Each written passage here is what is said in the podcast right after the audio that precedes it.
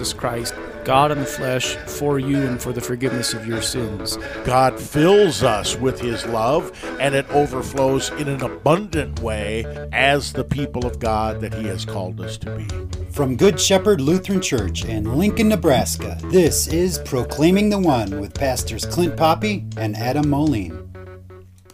Welcome once again to Proclaiming the One. Pastor Poppy, Pastor Moline, Vicar Daniel Golden, and uh, we have a uh, special guest here, but uh, she doesn't have her headset on, so we're not going to let her talk, are we?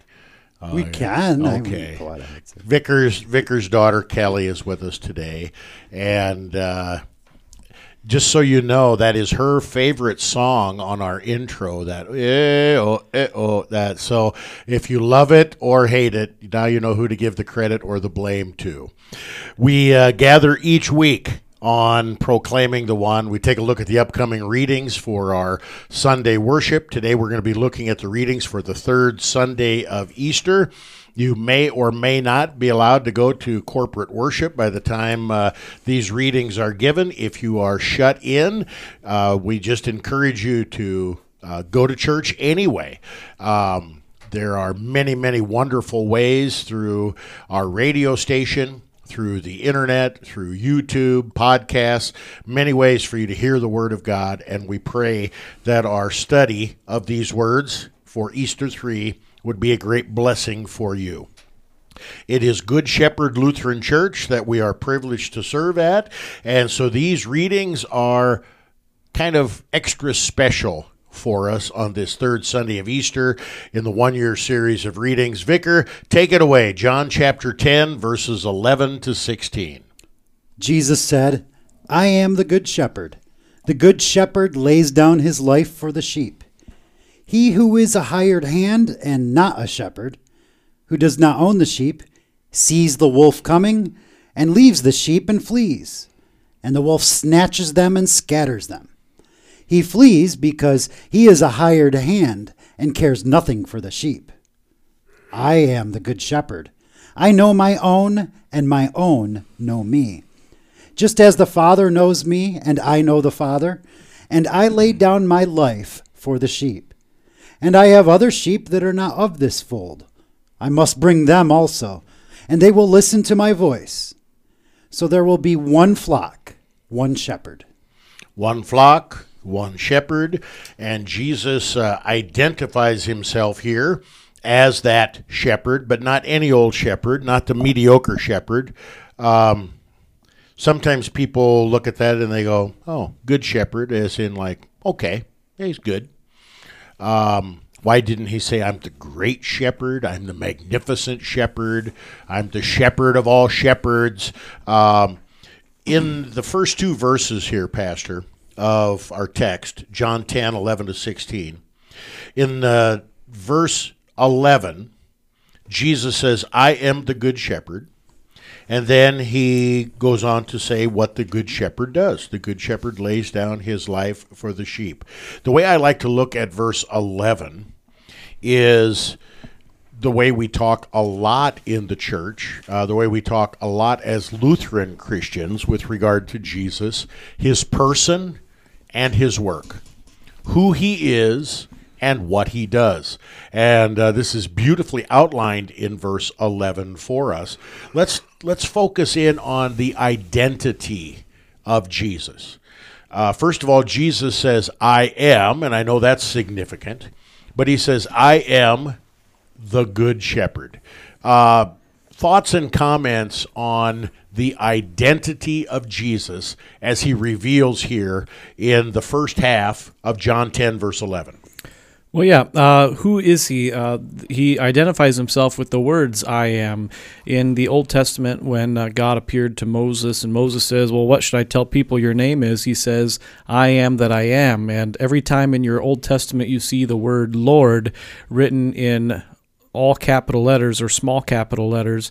Uh, that is uh, an abbreviation for I am that I am, which is there in the Hebrew text. Uh, so that's the very name of God, I am. And so when Jesus says I am, he's identifying himself as the God of the Old Testament, uh, the God who spoke to Moses, the God who led the people through the Red Sea on dry ground, the God uh, who did all those great miracles in the Old Testament. And then he says, I am the Good Shepherd, uh, meaning the one who cares for the flock, provides for the flock, keeps it safe, and watches over them and leads them. And we're going to hear more about that if we spend time in uh, these verses of John chapter ten. Uh, we hear how the Good Shepherd keeps his sheep near. He speaks to them his word, uh, and the sheep follow that voice because they know the voice. And so all these things, this is who Jesus is. Okay, so we have this I am. So Jesus is specifically saying that um, he is God.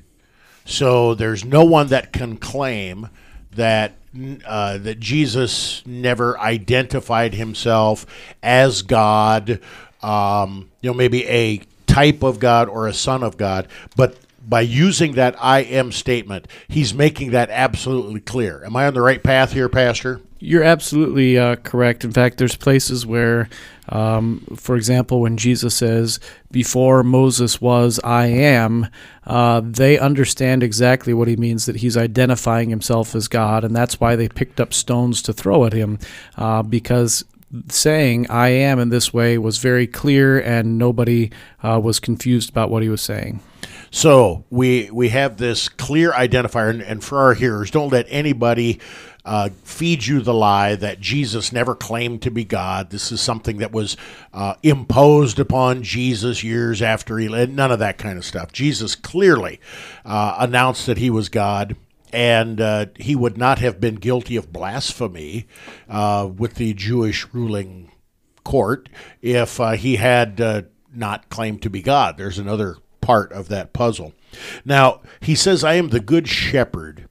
Now, that brings about many images. Uh, we think of Psalm twenty-three right off the bat. We have uh, a great passage that'll be our Old Testament reading that we'll get to in a little bit from Ezekiel thirty-four. Why is the shepherd picture or the shepherd imagery so often used for God in relationship to his people? Well, uh, the truth is, is that that's who they're descended from, right? Uh, the Jewish people are descended from Abraham, who grew in wealth and prestige uh, by being a shepherd, by raising sheep and uh, growing more and more of them. Uh, this is the uh, same for Jacob, uh, for Isaac, uh, for the people of Israel as they continue to live in the promised land. Uh, there's not tons of good farming land in the Holy Land, but there is tons of good grazing land, and so that's the people's identity. So God uses this because it's a picture that they can well understand and clearly identify who does what in their relationship with God in this way. Vicar, the distinction is made throughout our text comparing the Good Shepherd to a hired hand. What is the difference between a good shepherd and a hired hand? Well, I think really speaking, the good shepherd has a vested interest in us because he is also the God who created us. We are his possession.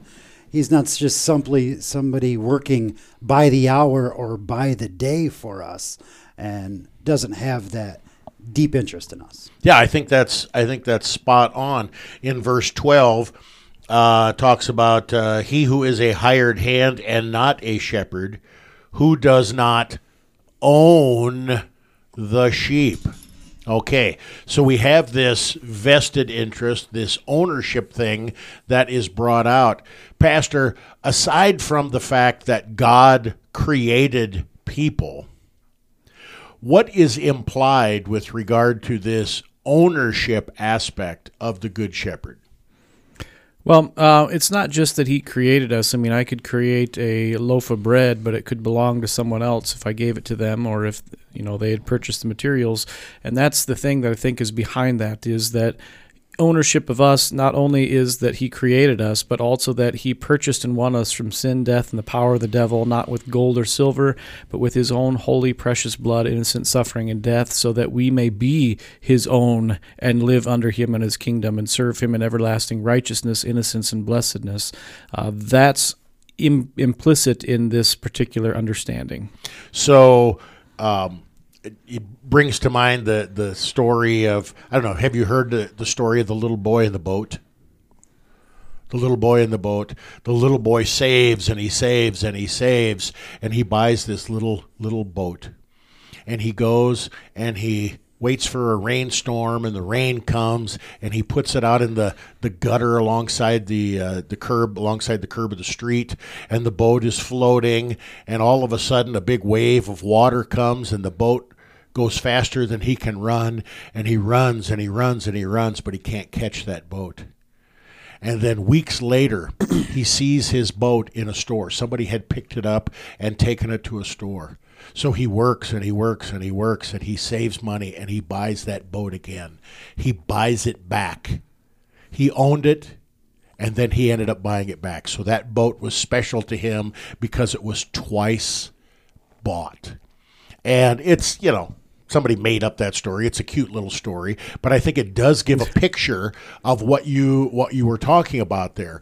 God created us, and when we went astray, he bought us back, and he didn't work and save his pennies. He bought us back with the precious blood of Jesus. That's what makes this text so rich, because it not only identifies Jesus as the Good Shepherd, but it clearly tells us why the Good Shepherd came. In the second half of verse eleven, Pastor, the Good Shepherd lays down his life for the sheep. Why is that? Thinking about how a typical shepherd takes care of the sheep, why is that the craziest thing that anybody could ever say, that the shepherd would lay down his life for the sheep? Well, uh, in comparison to the sheep, uh, the shepherd is much more valuable, right? Uh, and uh, I guess in comparison to God, God is much more valuable. It wouldn't make sense for an all-powerful, almighty God to die to rescue people, just like it wouldn't make sense for a, a valuable shepherd to die to save one sheep, let alone the whole flock. Uh, especially, you know, just get more sheep, right? Uh, why why die for that? There's lots of sheep in the world. And so that's the unique thing with Jesus, is that he's willing to lay down his life to forgive us from sin uh, and to grant us eternal life with God in heaven. And that's what separates the Good Shepherd from the hired hand. The the hired hand would look at the sheep as nothing more than property. But the Good Shepherd looks and sees value in the sheep that no one else would see, to the point where the Good Shepherd would even lay down his life for foolish, wicked, wandering sheep. And uh, you, you don't have to be a sheep farmer to realize who the sheep are in this picture, in God's Word. It's us. We are the ones who foolishly wander. We are the ones who listen to any and every voice except the loving, caring, nurturing voice of the Good Shepherd. And as we go on in this text, we're going to talk more about the voice of the Good Shepherd and what it means to know the voice of the Good Shepherd. We need to take a short break. This is Proclaiming the One. We're looking at the readings for the third Sunday of Easter. We'll be right back. Don't change that dial.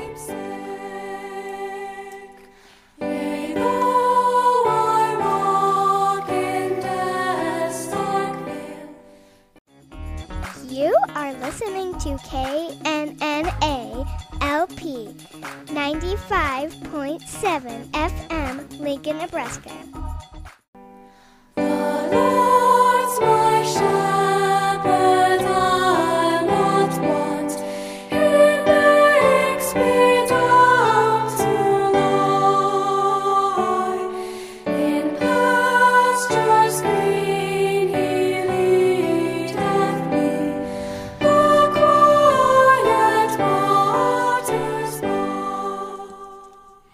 Welcome back to Proclaiming the One, Good Shepherd Sunday, the third Sunday of Easter. The King of Love, my shepherd is. The Lord's my shepherd, I'll not want. So many wonderful images in Scripture with regard to Jesus as the Good Shepherd who lays down his life for the sheep. We're looking at John ten, eleven to sixteen. Pastor, uh, when we went to break, we we talked about the hearing of the voice of the Good Shepherd. But before we get to that, I want to I want to continue this contrast between the Good Shepherd and the hired hand.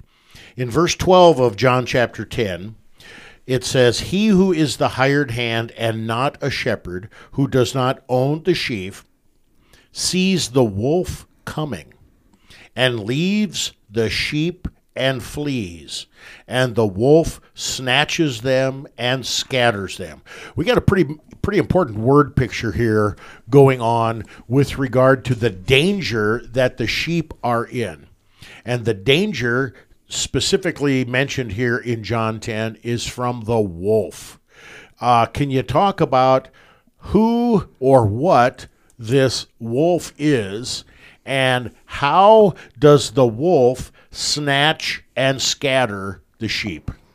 Well, um, the wolf, to give it just one uh, idea of who it is, is probably selling it a little short, but we as Lutherans would probably be comfortable saying it is sin, death, and the power of the devil, uh, specifically Satan uh, and his work in the various things that he does here in this world. And he is able to scatter um, the sheep in a variety of ways. He scares them. Uh, he uses... Uh, He's, he preaches a different word than the word of the Good Shepherd. He obscures the voice of the Good Shepherd, uh, and he uh, uses his teeth to frighten them and to kill them and to uh, try and lead them away from the Good Shepherd or get between them and the Good Shepherd. And that's kind of a, a helpful thing in thinking about how Satan is at work in our world today as well. In uh, First Peter, we have the picture of the Uh, devil who roams around like a roaring lion, seeking whom he, he may devour. Is uh, is that roaring lion from uh, Peter's epistle the same as the wolf here in uh, John ten? Yeah, definitely is. Um, and I think that's what we have to be aware of, is that Satan doesn't want us to be saved and to go to heaven. He wants us to have the same wretched punishment that he's getting, hell, uh, damnation, and separation from God from all eternity. And he's angry, and like angry people often do, he wants other people to go down with him. Now, at the, at the risk of... Um Uh, treading on some very, very thin ice. We've seen a lot of things happening in our country and in our world recently with regard to Christians being discouraged from uh, corporate worship, Christians being forbidden from corporate worship, Christians being ticketed to for uh, for going to corporate worship. Now, I realize we're in emergency situations, and and uh, Christians want to love our neighbor, and we want to do things for uh, for the sake of our neighbor, and we want to follow the law. But at some point in time, Pastor, could this be the devil, the world, and our sinful flesh scattering the flock by teaching Christians that they don't need to gather for corporate worship, or that somehow that is not essential? Uh, I mean, I think definitely that's Satan's goal in the midst of all this. Uh, just like uh, many politicians, he doesn't leave any crisis unused. Um, he takes advantage of them all. Uh, what what Satan doesn't know is that, well, maybe he does know it, but he doesn't care. When the church is persecuted or fought against or uh, placed under quarantine or things like that, uh, God actually teaches his faithful people how important God's word is and being in church is. And so while the church might come out on the other side smaller, it will be stronger because uh, those who are still in the faith will find so much importance in being in the Word on a regular basis and not letting it be taken away from them again. So the the old way of saying it is the blood of the martyrs is the seed of the church. Uh, in the face of persecution, God's Word still does its work, and, and perhaps even in a more uh, complete fashion than other times. The book of Hebrews teaches us that Christians should not forsake the gathering together of the saints. And for a time, we can uh, we can hold back on the freedom, the privilege that we have to worship corporately in this country. But at some point in time, uh, God knows what he's doing, and it is the corporate gathering together of brothers and sisters in Christ that is uh, vitally important for Christians to know that they are not alone, and this is how God serves them in both word and sacrament. Jesus took on flesh and blood, and then he calls us to be flesh and blood bodies, the body of Christ gathering together corporately with Christ as the head. And I think, uh, you know, the listeners out there, this is how one of the ways you can tell if your pastor is a good and faithful pastor, and I don't want to focus this on, uh, you know, you and me, Clint, but uh, across the whole nation, if you're listening, uh, if your pastor is working hard, doubly hard, twice as hard as normal, getting the word and the sacraments to you in the face of this quarantine, uh, praise God for that, because that's how God promises to work, and uh, now we can see some of that clearly. If your pastor is just kind of letting things go, um, then that's uh, a different matter, but praise God if your pastor is bringing you the word faithfully in the midst of this. Amen, and you pray for your pastors during this difficult time. Um, Jesus says, I am the good shepherd. I know my own, and my own know me. That word, to know, gnosis, to know, is a very, very important word in the Gospel of John. Um, is this like a simple, you meet somebody on the street and you kind of recognize them, or is there something more going on here, Pastor? Well, um... it's not just like, hey, I know you because we met twenty years ago. It's actually an intimate knowledge, a firsthand knowledge, a, um, you know, I don't want to get too far down this path, but um, in marriage, in the Old Testament, we use the word uh, Adam knew his wife Eve. And it, it means an intimate relationship is there. And I'm not saying that that's necessarily the case with us and God, although our relationship with God reflects that. Uh, and that's the important thing that's here in this particular word. And that's where we get a different uh, metaphor of God's love for the church. Christ is the bridegroom, and the church is the bride. So I think that that uh, knowing, that intimate relationship that only a husband and wife share with each other, that is reflective of this intimate relationship that the Good Shepherd has for his sheep, because he laid down his life for the sheep and three days later picked it back up again. Um, and then he goes on to compare this this knowing, this relationship, this mysterious relationship, divine relationship that the Father and the Son have together is reflective of the relationship that the shepherd has with the sheep. He says, I have other sheep that are not of this fold. I must bring them also, and they will listen to my voice. Does this passage uh that is so often abused and misunderstood, does this passage teach us that uh, there are other paths, other religions that will go to heaven, uh, these other sheep, uh, and that Christianity is not exclusive? Uh, no, it doesn't mean that at all. Uh, what it means is that there are people that are not Jewish uh, living in Israel in A D thirty that are going to be saved. There'll be French people who believe in Jesus who are saved. There'll be English people who believe in Jesus who are going to be saved. There's German people who believe in Jesus are going to be saved. There's Iowans who believe in Jesus who are going to be now saved. There's a foreign country. And, and maybe you. even Ohio State fans who believe in Jesus that are going to be saved. And uh of all these other folds, whoever trusts in Jesus Christ will, as it says in the next little bit there, be brought into the one holy Catholic Christian church, if you will, and that's where their salvation will be had. Okay, so properly understood, this is not talking about all faiths lead to the same place. No. This is talking how the Good Shepherd has died not only for the Jewish nation, but he has died for all people. And the gospel message is to go out to the four corners of the world, because there is salvation in no one else aside from our Lord Jesus Christ, the Good Shepherd who laid down his life for the sheep. Vicar, it says, they will listen to my voice. Do we have like some special audio or YouTube recording of Jesus' voice? What are we talking about here? Well, his voice is certainly found in his word. Um, because his voice does not, it's not confusing. It doesn't have disagreeing parts to it. His voice is one that we will know, we will recognize, and we will listen to. And actually, I find this as a word of comfort, too, because upon that last day when Jesus returns, we will recognize him. We won't sit there and wonder, is this Jesus? We will know his voice because we are his sheep. Pastor, how, how should people know whether they are listening to the voice of the Good Shepherd or whether they're listening to voices of uh, a hired hand or a false shepherd? Well, if um, if your pastor tells you to uh, listen to his word and then see if you have a burning in your bosom or a warming feeling in your soul, you're listening to false teachers.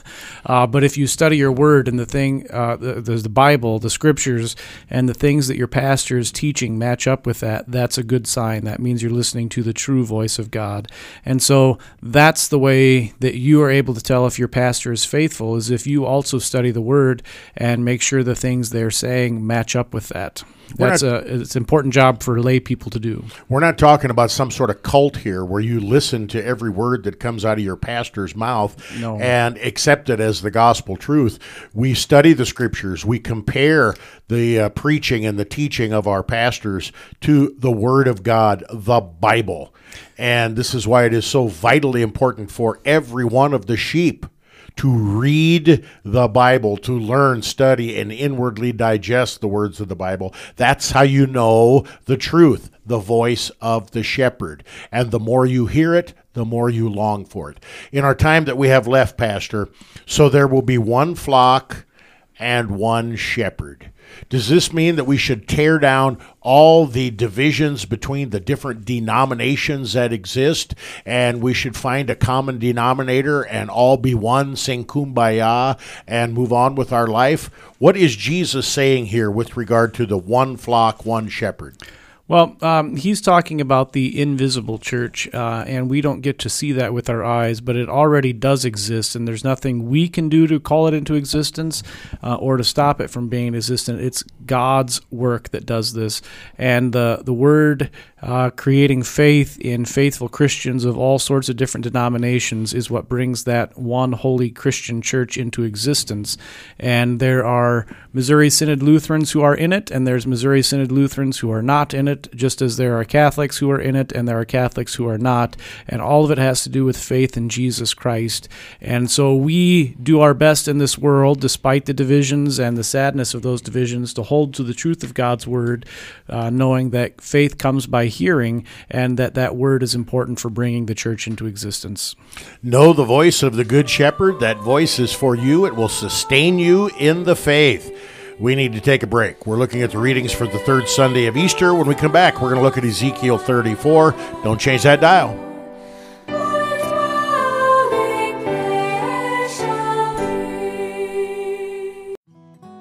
You are listening to K N N A L P ninety-five point seven F M, Lincoln, Nebraska.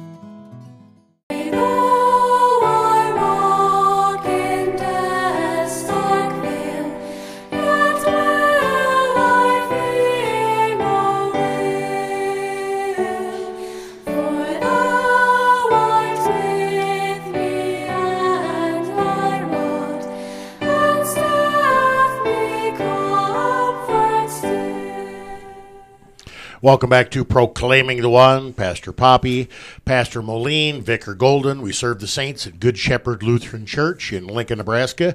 On this third Sunday of Easter, we're looking at the readings for Good Shepherd Sunday. In our first two segments, we looked at the gospel reading, John ten, eleven to sixteen. And now in our Old Testament reading segment, we have Ezekiel thirty-four, eleven to sixteen. Vicar, take it away.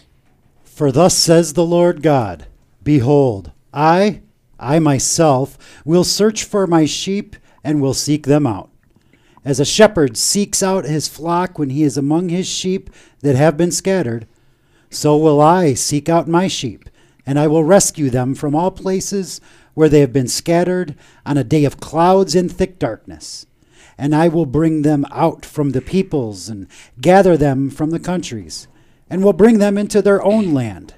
And I will feed them on the mountains of Israel, by the ravines, and in all the inhabited places of the country.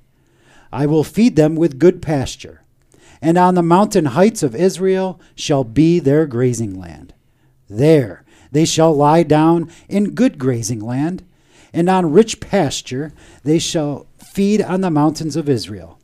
I myself will be the shepherd of my sheep, and I myself will make them lie down, declares the Lord God. I will seek the lost, and I will bring back the strayed, and I will bind up the injured, and I will strengthen the weak, and the fat and the strong I will destroy. I will feed them in justice. All right, we have uh, amazing words from God the Holy Spirit through the prophet Ezekiel. We can see why this text was chosen for Good Shepherd Sunday with the uh, obvious Psalm twenty-three and shepherd sheep images that are here. There is a phrase that sticks out again and again and again, three times by my count, in these words from Ezekiel thirty-four, where, thus says the Lord God, I, I myself, I myself, I myself. That's in verse eleven, and then in verse fifteen, and then toward the end of verse fifteen, almost in verse sixteen. Three times, I myself. Uh, Pastor, what is, what is God saying when he says, I my sh- myself will be the shepherd? What uh, what's happening here? Well, it's kind of a humbling thing to us as pastors, isn't it? When uh, God says that, who is it that brings people into the church? We pastors like to think that it's us. We like to think, oh, I preached a good sermon this week. Uh, that'll really get them. And we like to think, you know, I'm I'm so handsome, and, uh, you know, I fill out uh, the alb and the chasuble so well, and I do things just right with my hands during the prayers, and that's why people come to church. Uh, but God teaches us it's the opposite there, isn't it? It's God that calls, gathers, enlightens, and sanctifies the entire church in Christ and keeps it in the one true faith. And he teaches us with those words, I myself will search for the sheep and will seek them out. I will bring them into the church. I will save them. I will rescue them. They are my possession, God says, not uh, our us as pastors. In, uh, in the book of Ezekiel, there's a bit of a problem with the shepherds, and God is uh, condemning and chastising false shepherds, bad shepherds. What does it what does it say with regard to the state of the shepherds in Israel that God says, uh, I'm not going to let you do it anymore. I myself am going to do it? Well, uh, the, the shepherds in ancient Israel, this is uh, right at the time of the fall to King Nebuchadnezzar in the Neo-Babylonian Empire, five eighties uh, B C. Um, the shepherds then were preaching not God's word, but rather their own word.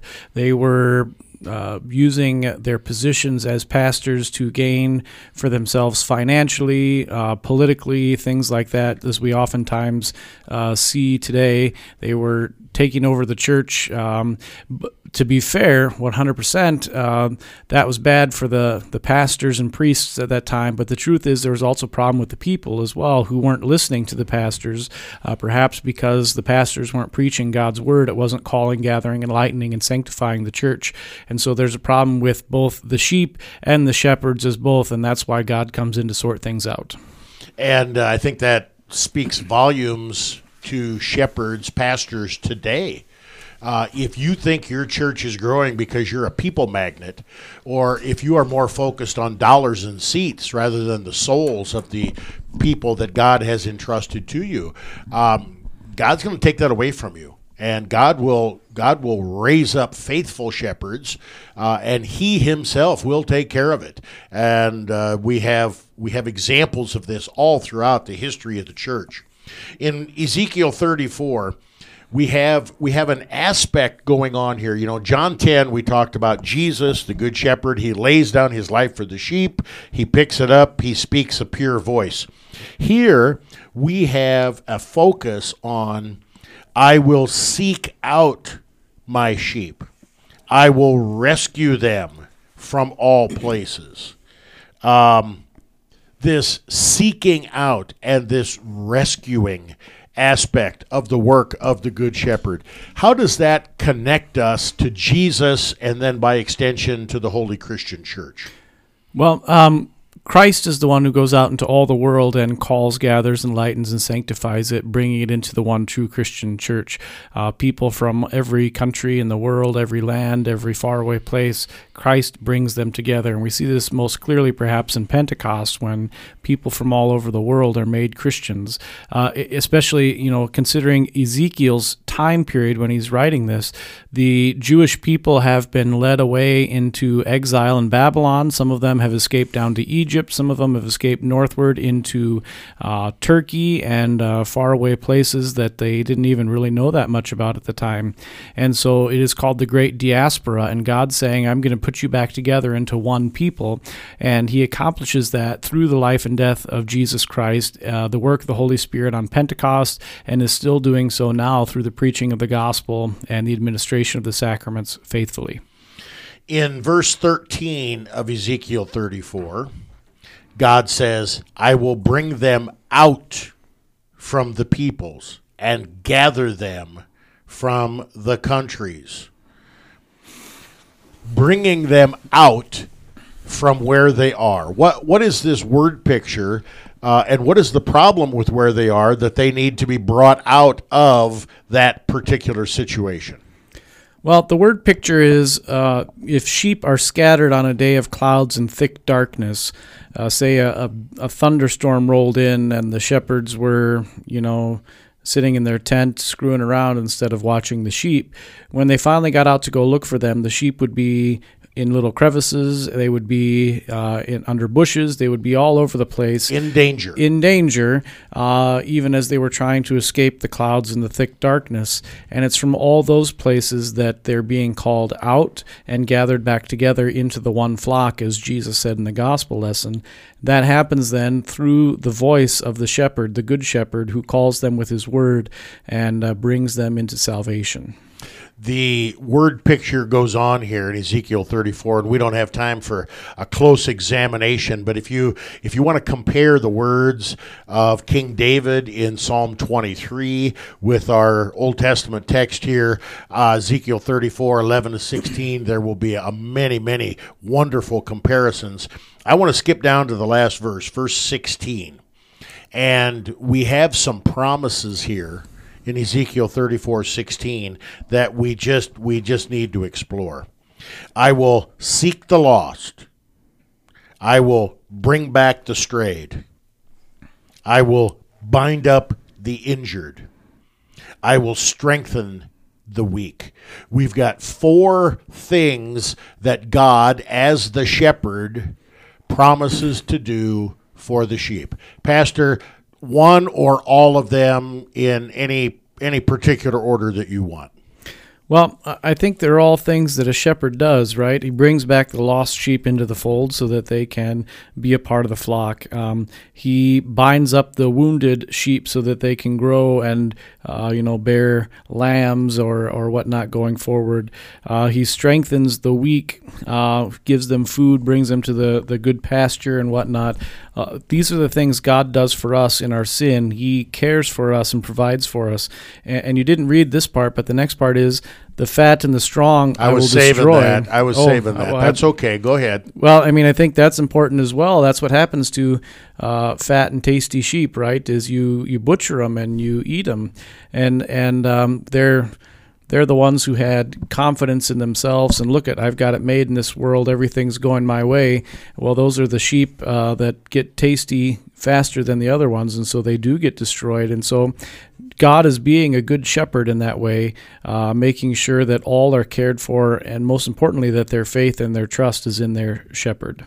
So by looking at those those four wonderful promises and then that word of judgment at the end of verse sixteen, would you say that we have a proper distinction between law and gospel that is flowing from this text? There definitely is, and uh, it's Scripture, God's Word. All God's Word properly follows uh, law and gospel, and we see that there. The warning, if you trust in yourself and you love this world, that you'll be destroyed, and the promise that uh, uh, if you trust in God, you'll be cared for. I will seek the lost, God says through Ezekiel. Uh, how do sheep get lost? Well, um...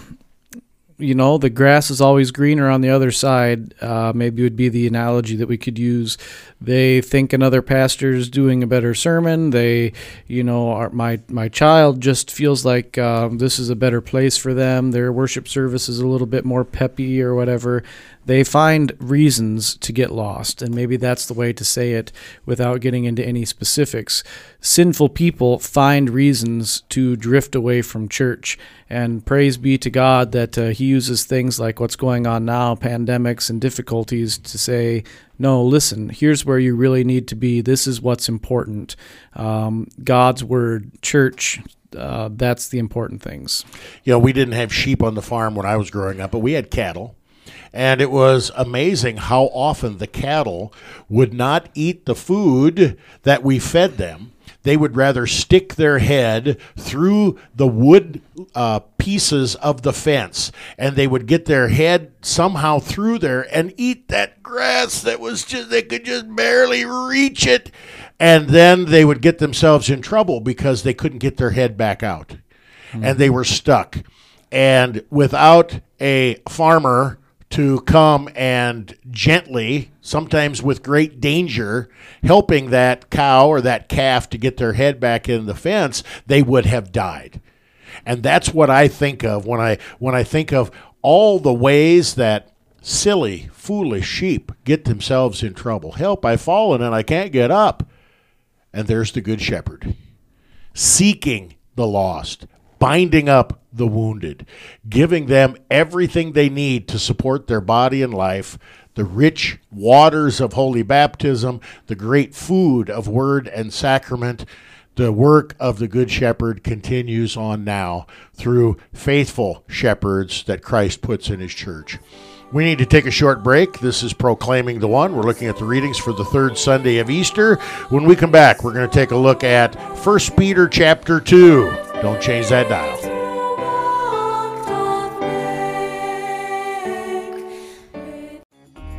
You are listening to K N N A L P ninety-five point seven F M, Lincoln, Nebraska.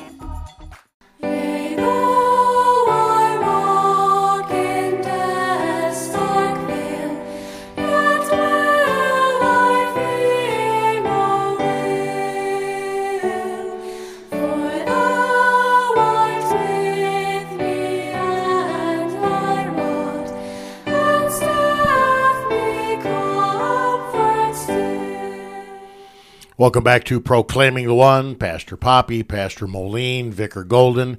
We serve the saints at Good Shepherd Lutheran Church in Lincoln, Nebraska. At the present time, our corporate worship services are still suspended. All of our regularly scheduled worship services are broadcast on K N N A L P ninety-five point seven right here in Lincoln. If you're outside of our listening area, you can listen on the website, w w w dot the cross nine five seven dot org. Many, many wonderful resources have been gathered together on our church website, good shepherd lincoln dot org. You can see our worship services and our daily devotions that we're producing during this time of suspension uh, on our YouTube channel, Good Shepherd Lutheran Church Media. It might be a little bit different way to hear the Word of God, but we encourage you to listen to the voice of the Good Shepherd in as many different ways as you can, and pray that God would bring us back quickly to the corporate services of God's house. The epistle reading for the third Sunday of Easter, Good Shepherd Sunday, First Peter chapter two, twenty-one to twenty-five. Vicar? For to this you have been called, because Christ also suffered for you, leaving you an example, so that you might follow in his steps. He committed no sin, neither was deceit found in his mouth. When he was reviled, he did not revile in return. When he suffered, he did not threaten, but continued entrusting himself to him who judges justly. He himself bore our sins in his body on the tree, that we might die to sin and live to righteousness. By his wounds you have been healed, for you were straying like sheep, but have now returned to the shepherd and overseer of your souls. All right, there, that last verse, uh, First Peter two twenty-five, you can see why this uh, epistle reading was selected for Good Shepherd Sunday, talking about the shepherd and overseer of our souls. But we got a lot of stuff to uh, talk about before we get there. Uh, Vicar, right off the bat, it says, to this you have been called. Um, what is God, through First Peter chapter two here, through Peter, uh, teaching Christians with regard to their calling? How have we been called? Well, it's interesting you mentioned that, because the verb here isn't the normal uh, voco for, vo- for vocation. This is actually kaleo, and this is to be called by a literal voice that you hear. And we hear this voice through the Word of God. That is how we have been called. That is what has brought us to faith. That is what uh, has let us know what Christ has suffered for, being us. And we have been called by that voice. And uh, many people believe that uh, First Peter was an early catechetical letter. Uh, it is immersed with God's gift of baptism. And many of us, in fact, most of us, were probably called by God through the Word in the waters of holy baptism, when God spoke his Word over us in the name of the Father and of the Son and of the Holy Spirit. To this you have been called. Pastor, you know me. I like to ferret out what's behind all these uh, prepositions and prepositional phrases. What is the this that God has called us to? Well, uh, it is submission to worldly authorities, human institutions, governments, and things like that, even if you are suffering and being persecuted, abused, and killed as a result. Uh, and he says, you know, when you are submitting yourself to this government and this persecution, what you do uh, is you still seek not to sin, but rather to be a Christian as you suffer and are persecuted. And, and he says specifically the part this is counting as, uh, what credit is it if is it if when you sin and are beaten for it you endure, but if when you do good and suffer for it you endure, this is a gracious thing in the sight of God. It's to this that you've been called, to suffer um, for doing good, to suffer for caring for your neighbor, to suffer for being faithful to our Lord. That's what you're called to do. Well, I haven't heard that on uh, in churches, evangelism campaigns. I haven't seen billboards around the country saying uh, join the church and suffer with Christ. Um, did Christians somehow miss this message along the way? What's what's happening, Pastor? Well, it is kind of sad that maybe we don't uh, advertise this more, because this is the real life-changing thing from the way the world worked at the time this was written. Um, in the The ancient Roman Empire, uh, what you wanted to do was to gain power and prestige, and the way you did this was by owning other people, slaves, servants, and things like that. They suffered so that you could not, so that you would have all the power and prestige, even, you know, togas, right? Um, the outfit that they wore, you to wear a toga, you had to keep the end of it always in your left hand, and this was a symbol that you didn't have to work hard because you just carried your toga uh, with your left hand. That was the hard work that you did. And Paul's saying, no, you're given here to suffer, to care for the people around you, to uh, put yourself out there, to put yourself on the line, to take care of other people. Why? Because that's what Christ has done. He came into the world not to make you his servant, but rather to serve you, to suffer, to bleed, and to die, to forgive you all of your sins. And now that that has happened for you, you are set free from the way the world works to do this for the people around you also. This passage talks about Jesus as our example. Uh, leaving you, because Christ also suffered for you, leaving you as an example. Pastor, Lutherans don't like to talk much about Jesus as example. So, two-part question. What's the problem when you look at Jesus as example? And why is it vitally important that true Christians look at Jesus as example? Well, um, the danger of looking at Jesus as an example is that if you look at him only as an example, and the problem then would be is, uh, well, Jesus did this, this, and this, and so if I want to be saved, then I have to do this, this, and this, and that puts salvation not upon the shoulders of Christ, but rather upon our own works. And uh, when we look to our own works, that's always self-justification rather than Christ's justification. Now, at the same time, uh, it's not to to say that we as Christians don't look to Christ and his example, because we need to, because we're called to live a holy life and to serve the people around us um, and to sacrifice ourselves for the people around us if necessary. And And this is a problem that a lot of churches have today. They say, well, Jesus came and died for your sin, but now you can do what you want to do because his forgiveness counts for you, and that takes out the example part. And so both parts are true, and yet justification is only found in the work of Christ, not in the work of us or ourselves. I think uh, many, many Lutheran pastors uh, try to go too far one way or the other with this. I know several years ago, the whole "what would Jesus do" craze was out there, and bracelets and necklaces and T-shirts and all that kind of stuff.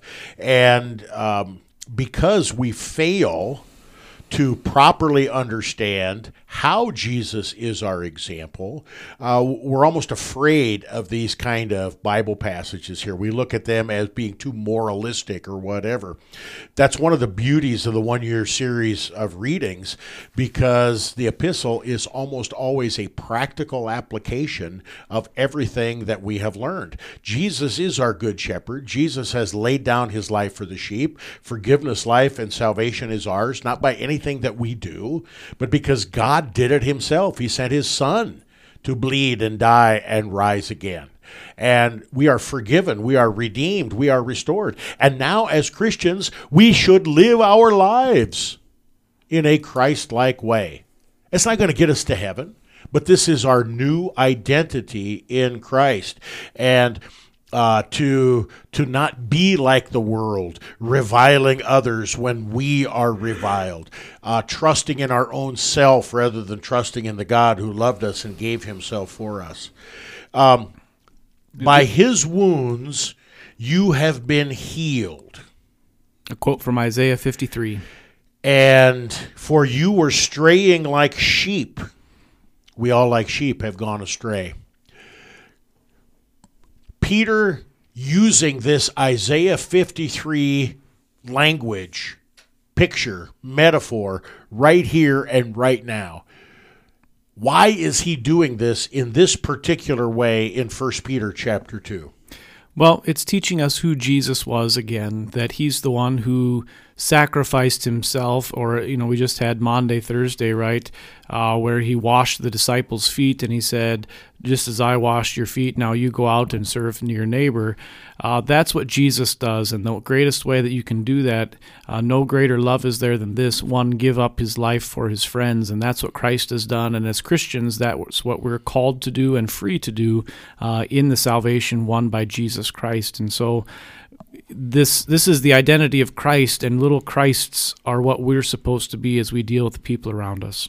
You were straying like sheep, but have now returned to the shepherd and overseer of your souls. What did I do to return? How did I do it? When did I do it? Help me help me understand this, Pastor.